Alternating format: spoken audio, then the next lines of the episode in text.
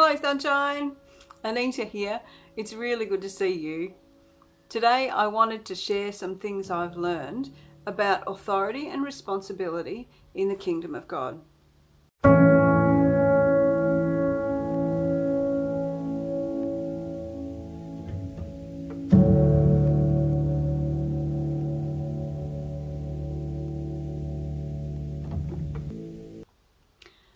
I've noticed something. People I come across who actually have the most authority with Jesus are most often people who don't realize that their relationship with Him holds such influence in heaven. Or if they do, they sure as heck don't advertise that they know. I am more and more aware as Father has done more and more weeding in the patch of pride I have a tendency to cultivate I heap manure on that one on a regular basis. How much currency humanity gives to notoriety. Becoming successful often means becoming famous, going on some kind of tour, making a million dollars, or at least enough to pay cash for a house and other stuff. You know the drill. If that is what God has called a person to, I think that is so beautiful. I'm aware that there are other measures of success we strive for. Traditional nuclear family, picket fences, vehicles, stock, the hairy kind and the tradable NASDAQ kind, reliable income, superannuation that pays for boats, shacks or whatever. Pick your particular poison. There are a couple of very self-effacing individuals of my acquaintance, however, whose prayers and prophetic actions move things that they would be quite alarmed to understand is happening.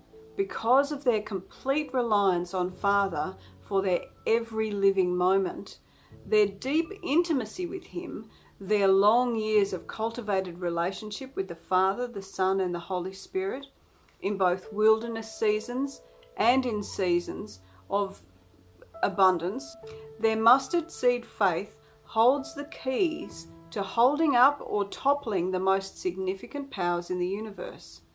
It comes down to what we're capable of carrying. What can our Lord trust us with?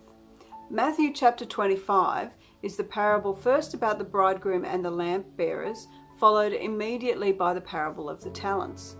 In the first parable, Jesus reminds us how significant our relationship with God really is. In the second, there are two really important things. First, everyone has different amounts to be responsible for. Second, our ultimate authority and responsibility depends on whether we face the things we are responsible for or whether we submit to fear and hide or ignore those things. In the world, parents, teachers, leaders, bosses, or supervisors don't necessarily give additional authority over others to people who are not capable of carrying the responsibility of their own workload or deadline. If a 20 year old doesn't remember to feed the cat, you don't necessarily give them the responsibility of feeding 500 head of cattle, no matter how well they drive the tractor. If a person in your workplace consistently pushes their own deadlines, you may think twice about asking them to continue managing that responsibility, let alone those of a team. The amount of responsibility we manage and our authority should ideally rise at a similar rate. The load may feel awkward at first as we adjust our shoulders and learn to carry it, but it shouldn't be out of balance. There are a lot of people out in the world who have more responsibility than they have authority. They do more and carry more than the weight of their voice is given when they speak out.